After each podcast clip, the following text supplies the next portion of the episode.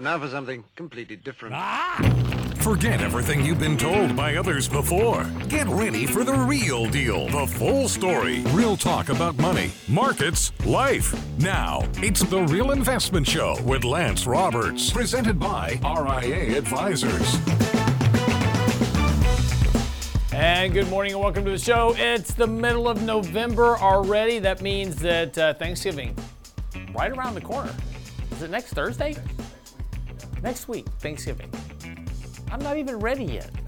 I have, I have not put out all of my Christmas decorations yet.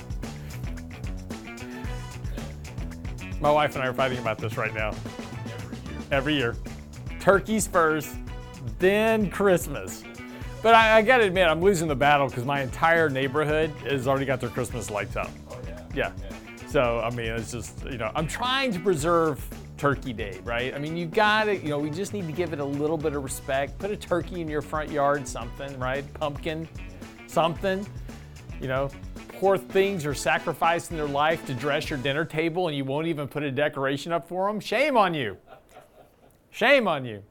Anyway, uh, but yeah, Thanksgiving is next week. So, a couple of things for the markets. Okay, so first of all, we have CPI out tomorrow. That'll be the uh, next look at the inflation read. Jerome Powell had that read already last week. Obviously, not a lot of concern there, but probably from his statement, uh, CPI reports probably in line with expectations. So probably about two, a, a 0.2% increase uh, for the month. So that's would be my kind of guesstimate from what he said kind of last week in his speech, which is, hey, we're still paying, you know, we're you know it's moving in our right direction, but we're still paying very attention to it. Leave that rate hike out, uh, that rate hike out there. So um, you know, likely going to see an infl- inline inflation report. Then we have PPI out on Wednesday. Jerome Powell seen that one also.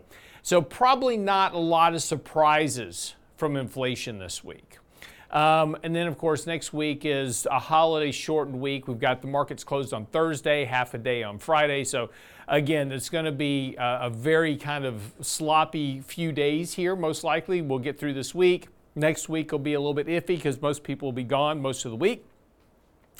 And then, of course, we have Black Friday, which actually started six weeks ago, but Black Friday is on Friday, and, and, of course that comes from you know the idea that retailers get back into the black uh, for the year because of all the post-Thanksgiving holiday shopping that you know we, that starts theoretically at 9 a.m. on Friday morning and goes until the stores close, 9 to 9 theoretically.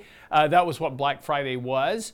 Um, but now we count the last six weeks of Black Friday sales and next Friday all as one day. So, you know, we'll probably have a pretty good Black Friday sale because of that, and we'll see some decent retail numbers. Uh, the thing to look for, though, in that is has the resumption, this is the one question everybody has, has the resumption of student loan payments started to eat into spending, right? And we're going to see that. We're going to very, when we get past Thanksgiving, uh, probably around that first week of December, we'll start getting a lot of the data in from all the retail stores. And so we'll have a pretty good idea of whether or not those student loan payments are starting to kick into retail spending or not. That will give us a decent look at maybe what Christmas is going to look like in terms of a shopping season as well. Um, but then, of course, we've got the year end window dressing last week of December. And then we're going to get into 2024, and we'll soon be writing our outlook for 2024 on the website. Um, and something we'll kind of touch on a little bit today, uh, just kind of looking forward as to there's, you know, it's, it's a very strange environment, right? Uh, yields have been dropping over the last, you know, week or so um, as people are starting to kind of think about recession. Uh, next year. But then, yet, you've got a lot of the mainstream Wall Street economists saying, hey, no recession next year. We're going to have a falling inflation, full employment environment. Right? So, that's not stagflation, by the way. That was you know big fear last year. Everybody was like, you know, we're gonna have stagflation, you know, low unemployment and high inflation, and and now we're saying, well, we'll have full employment, but we'll have low inflation. So I, I don't know how to make anything out of that, but. Uh, you know, the expectation is right now is that the economy will avoid a recession next year, um, despite the fact that you have a lot of indicators that suggest it won't. So, you know, will it, won't it? Who knows? Uh, nobody knows for sure. Uh, what we do know is, is that in 2022, everybody expected a recession and we didn't have one. Um, and then in 2023, now nobody expects a recession. So maybe in 2024 we can actually have one. I don't know how this is going to work out. It doesn't really matter how it works out. Uh, we'll have to deal with it as it comes, but markets will start to sniff some of this out here sooner than later. Um, but here's what you need to know before the bell this morning. Friday had a very, very good move in the market. Started out a little bit weak Friday morning. Um, and that kind of followed that kind of uh, Thursday sell off that we had last week. And then Friday, uh, just kind of really the the the uh, market came down, retested the 50-day moving average. Now, remember last week we had said we had had this very strong rally, and we needed a bit of a pullback, and a pullback to support would be a good buying opportunity. It was. Um, touched the 50-day moving average on Friday, Thursday, and on Friday touched it again and then rocketed off of it and then cleared the 100 day moving average. So, again, just a very, very strong day on Friday, really across the board. Uh, MACD buy signal still in place here, suggesting there's still room for this market to move a bit higher, at least uh, near term. Market is a little bit oversold, so again, a little bit of stalling here. Uh, certainly would not be surprising at all. Uh, markets are going to open a little bit weak this morning, but, but that's how we opened on Friday and then turned around. So we'll see if that happens again today. Um, but again, this 50 day moving average is now going to be the support that markets need to kind of hold on to. So again over the over the course of this week. We get a little bit of sloppiness. Wouldn't be surprising to see this market try to pull back a little bit. Again, very extended, very fast move. We're up over seven percent on the Nasdaq just for the month of November, and we're only halfway through the month. So, very, very big move. Um, but since this bottom here, we've had a very sharp uh, rise in the market, uh, which was the end of October. And that's, that's all doing well. And again, something that we had expected to happen. You know, we talked about how negatively uh, this market had gotten sentiment wise uh, on you know as we were kind of approaching that bottom in October suggesting that a rally was likely and here we've had this rally so again let's go back to what we said before use the rally now so you know if you were down here at the bottom and really stressing over your portfolio use this rally to rebalance some risk. That's what we were doing last week. We did some tax loss selling on some positions, uh, starting to reposition the portfolio, looking for a bit of a pullback here, some sloppiness week to add some new positions to the portfolio that we want heading into year end. So, again, use this as an opportunity to rebalance that portfolio, restructure your risk profile as you as you need, right? Uh, if you need to add equity exposure, be a little cautious doing it here. Markets are a little bit overbought here, so again, look for small pullbacks. Again, they're going to be short-lived, most likely through the end of this year. So you know you may get a one-day sell-off in the market. Use those sell-offs as an opportunity to add you know, uh, add exposure as needed your portfolio. So look for pullbacks to support to add exposure because we are overbought, but we're in a very seasonally strong period of the year, and particularly as we move past Thanksgiving. And again, markets tend to be weak heading into Thanksgiving. They tend to be strong coming out of Thanksgiving holiday.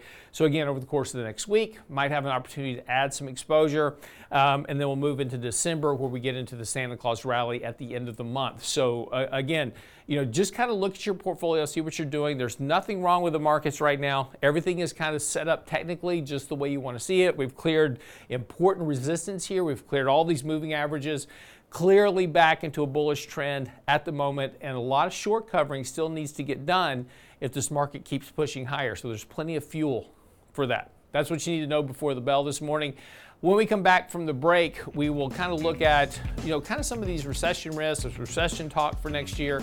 Um, how valid is it, right? We'll, we'll get into some of the talk uh, this morning, uh, right here after the break. Real Investment Show, that's the website. Our newsletter is out, and make sure that you uh, also subscribe and like this podcast. We appreciate it. We'll be right back after the break. Don't go away.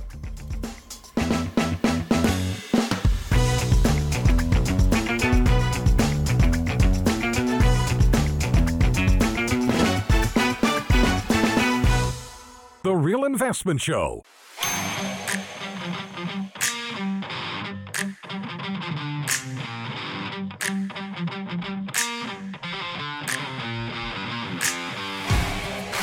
And welcome back to the Monday edition of the Real Investment Show. Brent's over here having stuff fall off of him. So, uh, a couple things. First of all, before we talk a little bit about kind of the outlook heading into next year. Uh, coming up, we have another spending issue. You know, remember we just had this uh, you know, we had the debt ceiling debate back in June, July. And, you know, it was that end of the world moment. Remember this? You know, everybody was like, oh, you know, we're to have to issue all this debt and it's to be terrible. And we're going to default on our debt if we don't raise the debt ceiling, blah, blah, blah. And I told you then it's not the case. And we're not going to default. And of course, we didn't. Got the debt ceiling passed. Then we had the budget debate. And as has become the norm in Washington, D.C., and it's unfortunate that this is the norm. We no longer pass a budget. And since we no longer pass a budget and can't agree on a budget, all we do is pass these continuing resolutions, which have caused the problem of more and more and more spending.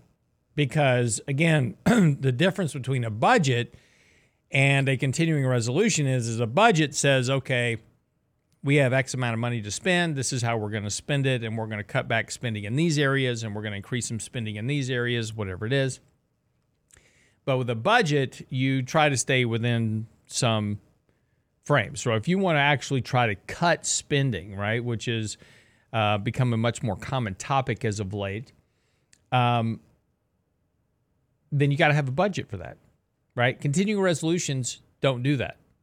And this is why you always hear these terms oh, we got to pass a clean CR, right? CR is continuing resolution. So you'll hear this a lot in the media. And then they'll say, well, you know, the debate's over whether or not it's a clean CR. So all that means is, is, is, just you just kind of stroke a blank check. And, and what a continuing resolution does, and this is the important thing about it, right? They say, well, we're just you know the the the statement is always this. Well all we're doing is passing a resolution to cover the spending that we've already agreed to last year. Okay? Partially true. What they don't tell you is that it includes an 8% increase every time they do this. So when we pass these continuing resolutions from last year and then we pass another one you know so here it is it's the fiscal 2024 spending year um, and so we're going to pass the continuing resolution. So yeah, well, we've already agreed to these in the budget. You know, yeah, eight. You know, past. You know, those are agreed to in the budget in 2008 when we last passed a budget. Since then, all we've done is continuing resolutions, which all it does is say, yeah, we're going to fund those programs plus eight percent. And so this is why spending keeps continuing to increase because we don't actually pass a budget, right? So we're up on this debate again. We just did this 45 days ago. And this was, of course, you know, when um, we got the debt downgrade then. Well, over the week, over on Friday, Moody's put the U.S. debt on a negative watch. And by the way, these mean nothing.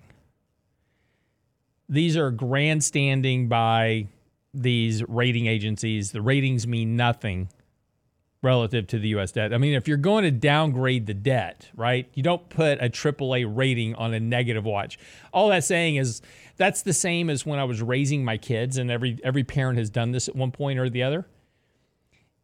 Johnny, if you don't do this, I'm going to do this.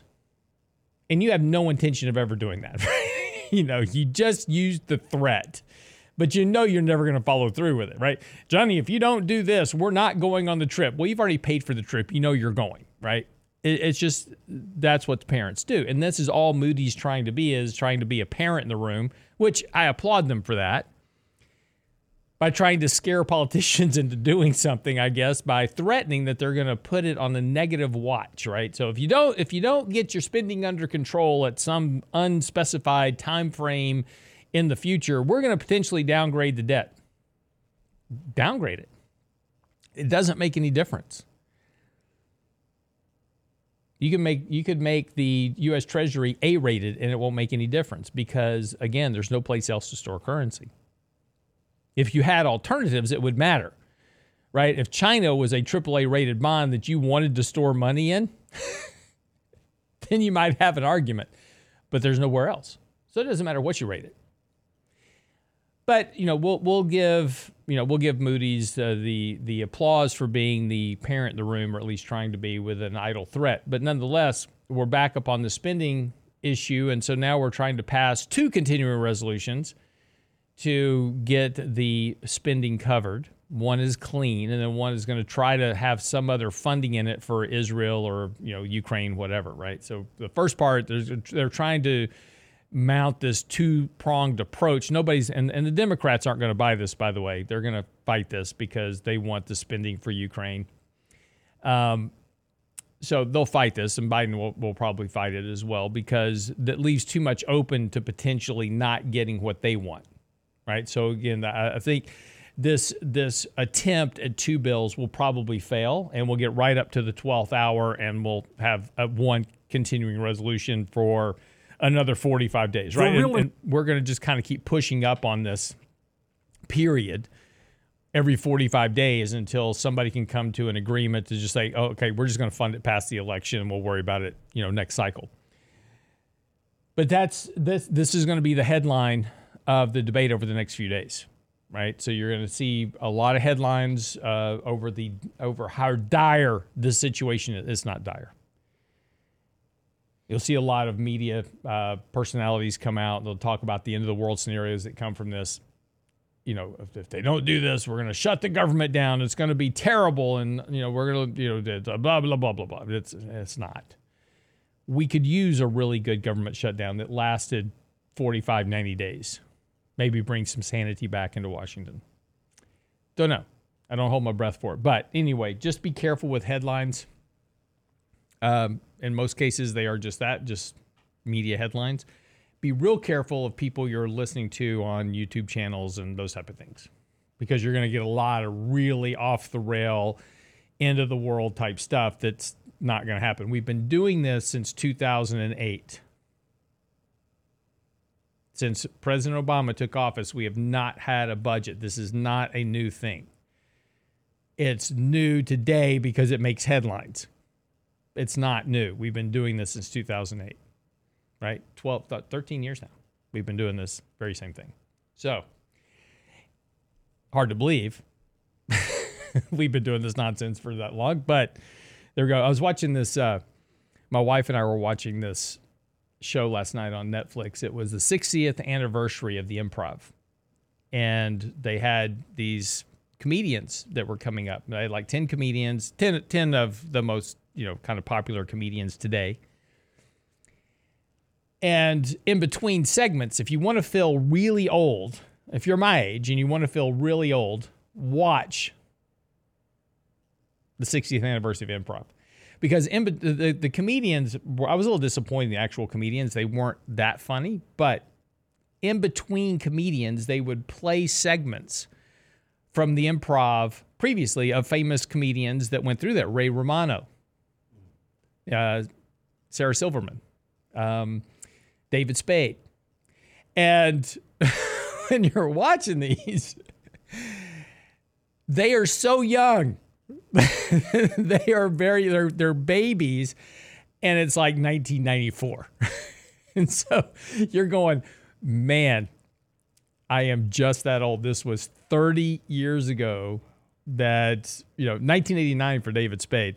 But you know ray romano 1994 he's a baby on stage at the improv has not even hit his stride as a comedian yet and you want to feel really old, watch the 60th anniversary of the improv. If you don't want to feel old, don't watch it. because and they were funny. Yeah. They were very funny.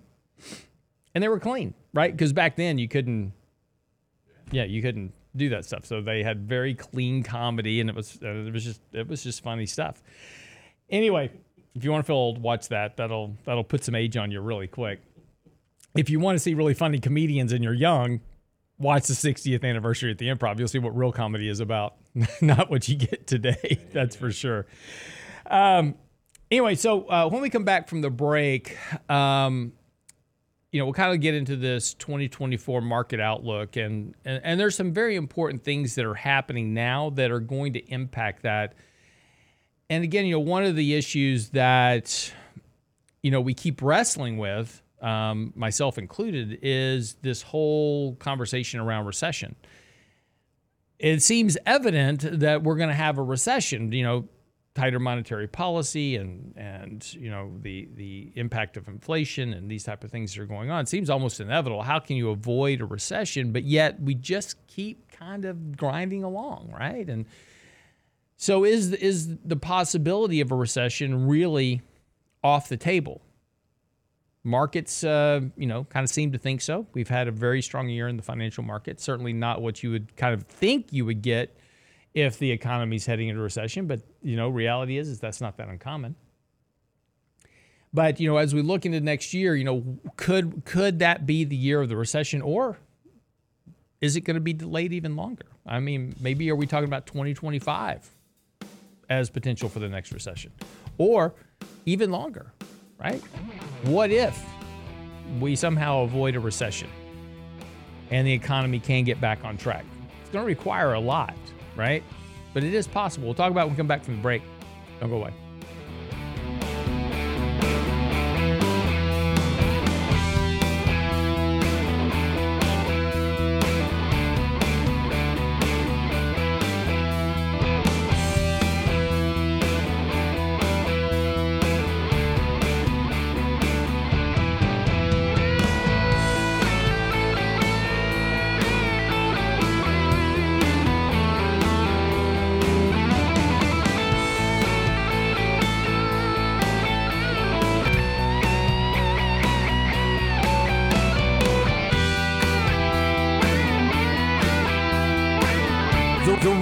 Investment Advice blog. It's required reading for the informed investor. Catch it today at realinvestmentadvice.com.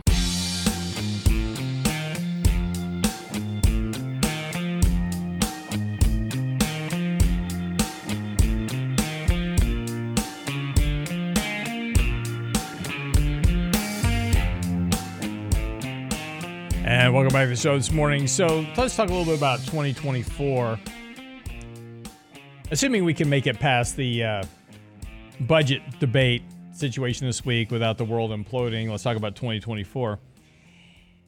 Um, so uh, most economists right now, a large majority of them. Uh, so let, let's go back. We have to step back to 2022 for a second. Large majority. We were talking about this on the show at the time. You know, large majority of economists back then were expecting a recession, and we said too many people are expecting a recession. Can't have one. You know, everybody, literally everybody was expecting a recession. We're like, can't have one.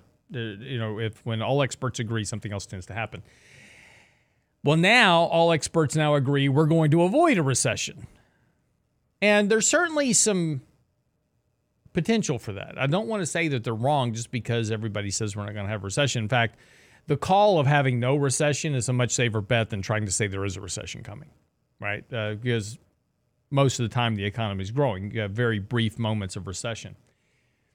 So there's certainly some support for the no recession scenario, considering A, we just had a recession in 2020. Yes, it was artificial, it was man made, et cetera, but it was still a recession. And so we had the unwinding that occurs during a recession. Now, not in the stock market, because we never really reverted valuations. So I'm not talking about the market here. I'm talking about the economy. That's a different story. 2020 we did have the impact of a recession, right? We you know had surging unemployment, you had a massive drop in inflation, you had, you know, uh, you know, consumers were basically shut in. So everything that you would expect to happen during a recession happened. And then we opened the economy back up and we've now hired people back. And so, you know, the one thing that everybody keeps kind of hope or expecting is is that we're going to have this recession from higher rates and that's going to lead to this big surge in unemployment. That may not be the case. We've said this on the show a few times is that the reason that we may not have surging unemployment is because we never really overhire people. You know, during a during a long expansionary phase in the economy, we hire more people than we really should hire, right? We kind of get a little bit lazy. And you know, like, ah, well, we'll hire some guy to do that, right? And so we hire this person to do this or that, whatever it is, because sales are good, right? We, we've got plenty of money coming in, we see demand, and so we're always kind of staffing up for this continued growth in demand, whatever it is, or whatever my product or service is. We just kind of we, we get into this habit where we think that that's never going to end, so we just kind of keep this hiring trend going and we wound up getting and and and, and often we wind up getting kind of overly weighted in employment. And that's a big that's one of our biggest drags on profitability. So that's okay as long as everything's growing, right? But when you've gone through a long period of expansion and you've been hiring people on a consistent basis to meet, you know, kind of keep up with this expanding demand,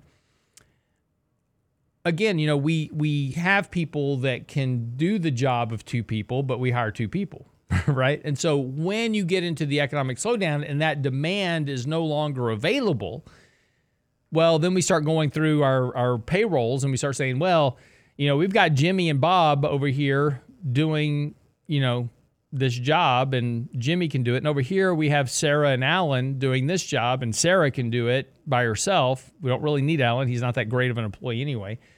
And so we start laying people off. And as the recession and that that kind of keyholes, and as we're laying people off, then people have less money to spend, and there's concern about jobs and job security. So people start spending less money, and that's how the recession occurs. Remember, the recession is about supply and demand. Demand drops, too much supply, you have recessionary growth right? It's not unemployment is not the recession, right? Unemployment is what causes the recession because people stop buying as much stuff. So we could get into 2024, right? And we could certainly see a slowdown in consumption because of higher interest rates, higher cost, cost of living definitely higher. Uh, wage growth is slowing. Student loan payments restarting, et cetera, which is extracting more capital from the household budget. Higher interest costs on credit cards, et cetera, ex- extracting more money of disposable income. So you could certainly see the slowdown in demand, but because we didn't really overhire, all we've done is just put people back to work over the course of the last couple of years. And remember, we laid off half the workforce in 2020. Over the last two years, yes, we've hired those people back mostly. We've done a lot of hiring in the hosp- hospitality, leisure kind of restaurant space. But I can tell you from the latest service I've gotten at restaurants, they didn't overhire.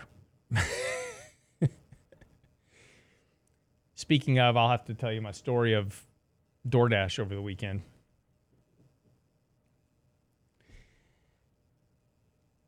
But, you know, that's why we could see this situation where we do have a slowdown in demand, but we don't have a big surge in unemployment. And that's going to be a bit confusing here for a lot of people that are expecting this kind of deep recession everybody's going to lose their jobs, it's going to be terrible type scenario because that's probably not going to happen. And again, you know, there's there's some evidence that supports this idea that we're not overly employed. So companies are kind of running lean and mean already. They didn't, you know, we saw some layoffs and stuff in tech. So during 21 and 22 when tech was really booming, we did see a lot of hiring there. And we've seen companies like Meta and Google and others laying off employees. And that was kind of the, the headlines in 2022. It was like, oh, the big recession's coming. Look at all the layoffs. That's kind of cooled down a good bit. They, they kind of shed off some of that excess employment they had. But a lot of manufacturing and service economy uh, companies, they didn't really have that big ramp up in hiring. So we could see an environment where we don't have a big surge in employment. Maybe unemployment does go to three and a half, four, four and a half percent, but maybe unemployment is that. It's not eight, nine, 10% like some people are expecting. And if, if we have that environment where you do have a small uptick in unemployment, but nothing dramatic, people don't experience a lot of job losses they don't lose a lot of confidence in the job market. In other words, they don't become overly concerned about them losing their job. Then maybe you do have an economy that that slows down markedly because of higher interest rates, inflation, et cetera, but maybe only slightly dips into quote unquote a recession, a contractionary environment. Maybe. And I'm, and I'm not I'm not making the case that that that is what's going to happen. I'm not saying that. What I'm saying is is there's a lot of commentary out there talking about this big recession that's coming and it's going to be terrible and it's going to wipe out everything. There's an argument to be made that that may not be the case. Now, I have a hard time being in the camp of no recession entirely right? Just a complete avoidance of recession. There's there's a good bit of economic or a good bit of economists out there that are saying, well, we're not even going to have a recession. We'll just be kind of you know one and a half, two percent growth next year, and then we're off to the races, and earnings are going to expand. We'll be at all time, you know, all time, you know, earnings just troughed in the fourth quarter of 2023 or 20, third quarter of 2023. That was the earnings trough, and it's all up from here right? Earnings are just going to start growing. Well, you know, the problem with that thesis is that you still have to deal with higher inflation, higher interest rates, tighter monetary policy, those type of things. And if you are going to have an expanding economy and growing earnings and all this, that means there's a lot of demand in the market. And if there's a lot of demand in the market, that means that prices are going to stay up, which means the Fed is going to have to keep rates higher for even longer which kind of flies in the face of this analysis because what these what these economists like the guys at Morgan Stanley as example they're saying well the economy is going to do just fine. We're going to have this slow growth environment. It's all going to be good. Earnings are going to grow like crazy next year which means you've got to have economic growth in order for earnings to grow right? I mean that those two have to go together. And the fed will start cutting rates at the end of next year. Well why if if everything's doing fine, the economy's growing and earnings are growing and and nobody's losing their job and everything's good, why would the Fed cut rates? There's there's no reason for that. The Fed would just say, okay, we'll just leave them here until we do need to cut them. So I have a, I have a little bit of trouble being in that camp. I and, and my point to you though is is I want you to be careful of being in this other camp over here, this deep recession. The Fed's going to have to slash rates because we have a financial crisis. That's possible. And we've talked about that here on the show is that that's what would, you know, some type of financial event is what would cause the Fed to cut rates. But we also have to kind of look at this middle scenario where things slow down the Fed does have to ease policy a bit, but we don't have this deep, nasty recession that everybody's kind of expecting next year. We have to give that a little bit of weight in, in, in the portfolios. Again, nobody knows, and this is the key part. this is key part. Nobody knows. We just have to analyze these possibilities and probabilities. Again, you know, we talked about tail events on the show a couple of weeks ago. We have to analyze these possibilities and probabilities and try to come up with the best thesis of managing money next year. All right, quick break. Be right back. Don't go away.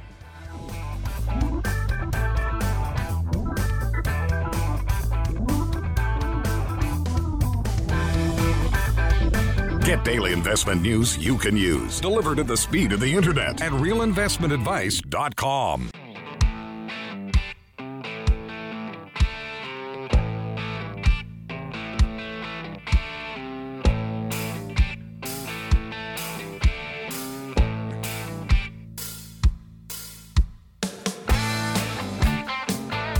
an interesting experience. Uh, my daughter came over to uh, visit this weekend, and uh, she's hanging out. She's like, "Dad, I'm hungry," and I'm like, "Okay." She goes, "There's this really great place that I want to. I want you to order me a pizza from." And I'm like, "Okay." So I'm not going to mention the name of the restaurant, so don't even ask me.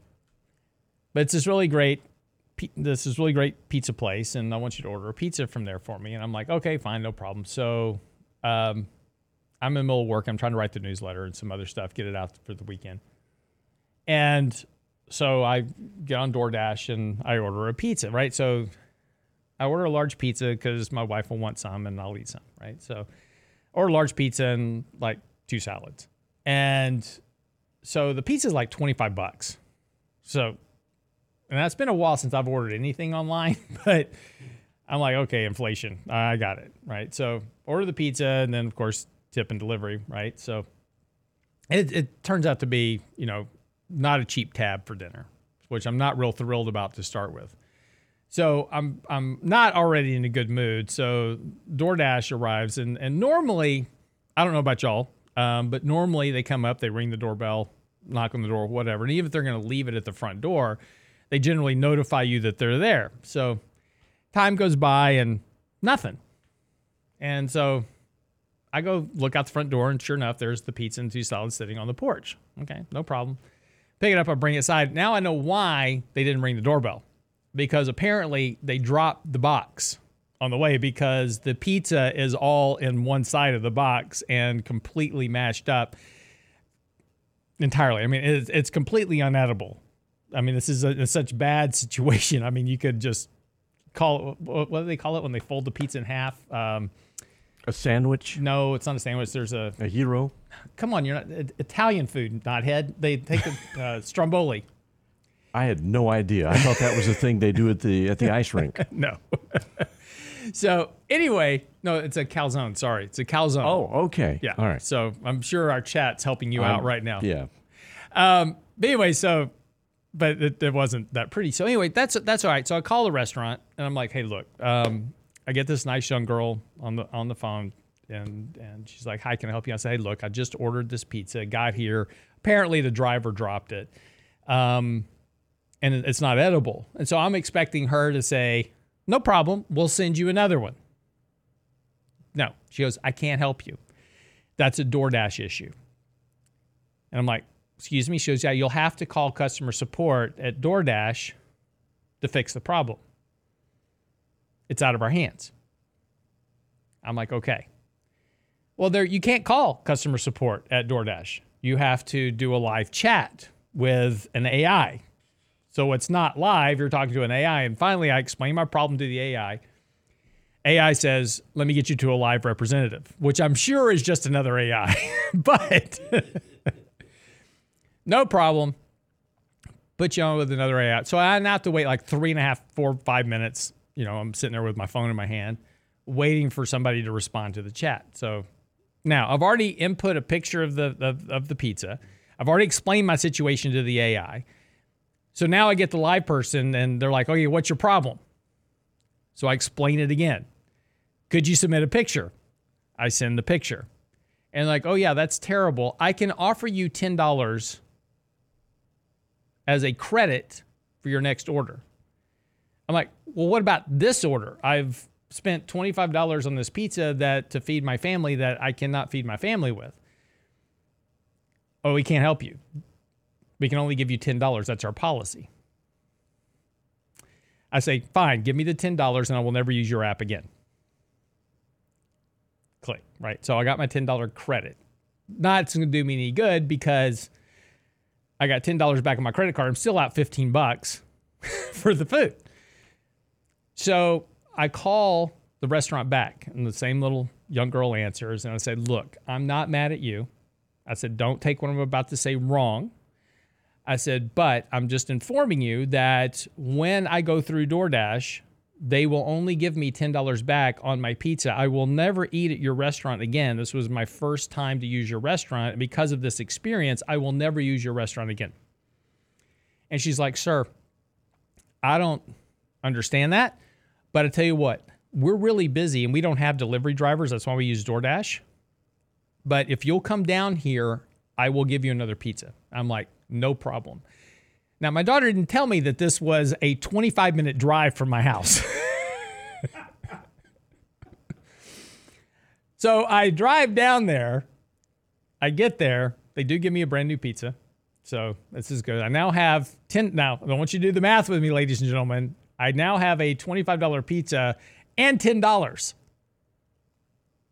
I'm up on this game drive all the way back home. It has now been a solid hour and a half since all this started. Actually, approaching two hours by the time all this is done. So I lost money on this deal. If you factor in my time driving all this, I lost money, but I did wind up with a $25 pizza and $10. But I'm just telling you now, that this is a problem that you know it's interesting when I talk to my kids about you know life back in the old world in the 80s in the 1900s you know we had a thing called customer service and this is the problem with all these apps and stuff is that there is no such a thing as customer service anymore and you know if you're running a business you know the one thing that is going to separate you from your competition is providing a better level of human interaction and customer service. All these apps are great until there's a problem. And if you want to lose customers really quickly, have bad customer service because that's the when somebody has a problem and this is you know this has been our policy for a long time is that if you send an email i answer every email every day before i go before i go to bed so you may get an email at 4:30 in the morning but you'll get an email back because the reason is always the case is that if I call my bank and I can't talk to somebody, I've got a, if I have to call my bank, I've got a problem, right? And if I'm calling my bank or if I'm calling my auto mechanic or whatever it is, you know, I've got a problem and I need a, I need a solution to my problem right now. And if I've got to wait 24, 48, 72 hours to get a response back, that's not helping me, right? So if you're running a business and you're trying to automate your business and do you know everything online, that's great. It's super efficient. You can certainly reduce employment by doing that. I've got no problem with it. I mean, we're always trying to figure out ways to automate more and more of our business, use technology to our advantage. But the one thing that is very important is not to lose that customer attention, that customer service. Because if you want to lose customers, you'll lose customers to your competitor that has better customer service at the end of the day. So, just my rant this morning. Not that you asked for it. Uh, But I am going to change jobs though. Yeah, because I've just figured this out. This is ridiculous. Tech worker and part-time dog trainer Maddie Guy couldn't figure out what was going on with her English spaniel. Her English spaniel, Rudder was his name. He was being snippy with other dogs and facing a medical issue so mysterious that every test had been run and a doggy MRI had been ordered. Comfort came in the form of a birthday present from friends, a phone conversation with an animal communicator. Guy, who lives in Chicago, says the communicator, while looking at a picture of, picture of Rudder, began talking with the dog. She informed Guy that Rudder was being cautious with other dogs because he wasn't sure he could trust his front legs. Several months later, Rudder's front legs started wobbling and his eyes looked goofy. Guy remembered the conversation, called the vet, and the vet wasn't phased, saying that other clients had referenced animal communicators before. So, being an animal communicator is now my next job because this lady charges $550 for 90 minutes and has a wait list of 7,600 people. So, Wow. you figure you can do, you know, hour and a half, and I think I could cut that back. I could probably do it in 60 minutes. 30. Charge 500 bucks, do it in 60 minutes, mm-hmm. Right? Eight hours a day. That's not bad money. Lance Roberts, pet whisperer. Exactly. This is what I'm thinking. This is going to be my new job. Send me a picture of your dog, and I will tell you what your dog is thinking. And for $500, I'll do it cheaper than this lady. I'll do it for 500 bucks. I'll give you 60 minutes on the phone with me to talk about your dog. Cool.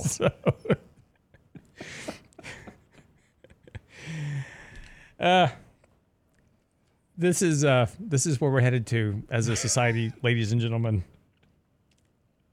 Dog walkers and pet whisperers. and chat. chat AI. exactly. Well, and again, you know, how long is it until somebody figures this job out, creates an AI service that is just doing this, and you've got everybody calling for a hundred dollars a minute, and you know, having an AI diagnose your dog. And what about cats? Oh, that's a whole nother That's kettle of fish. A whole nother. or kettle of cats. That that conversation is always the same. Nothing wrong with your cat, ma'am. Cat just wants to kill you. It's a cat. All right. Completely wasted that segment. Look, uh, we'll be back tomorrow. Uh, we'll, we'll pick up on uh, kind of where the markets are. Markets are kind of opening flat-ish this morning. So again, we'll uh, kind of see how this goes. Right now, the bullish trend is in place, so just allow that to work for you at the moment. Rebalance risk accordingly. Um, and we'll, and see where we go to from here. Uh, meantime, get by the website, realinvestmentadvice.com. Our latest newsletter is out. Of course, our podcast, more, all at the website, realinvestmentadvice.com. We'll see you back here tomorrow.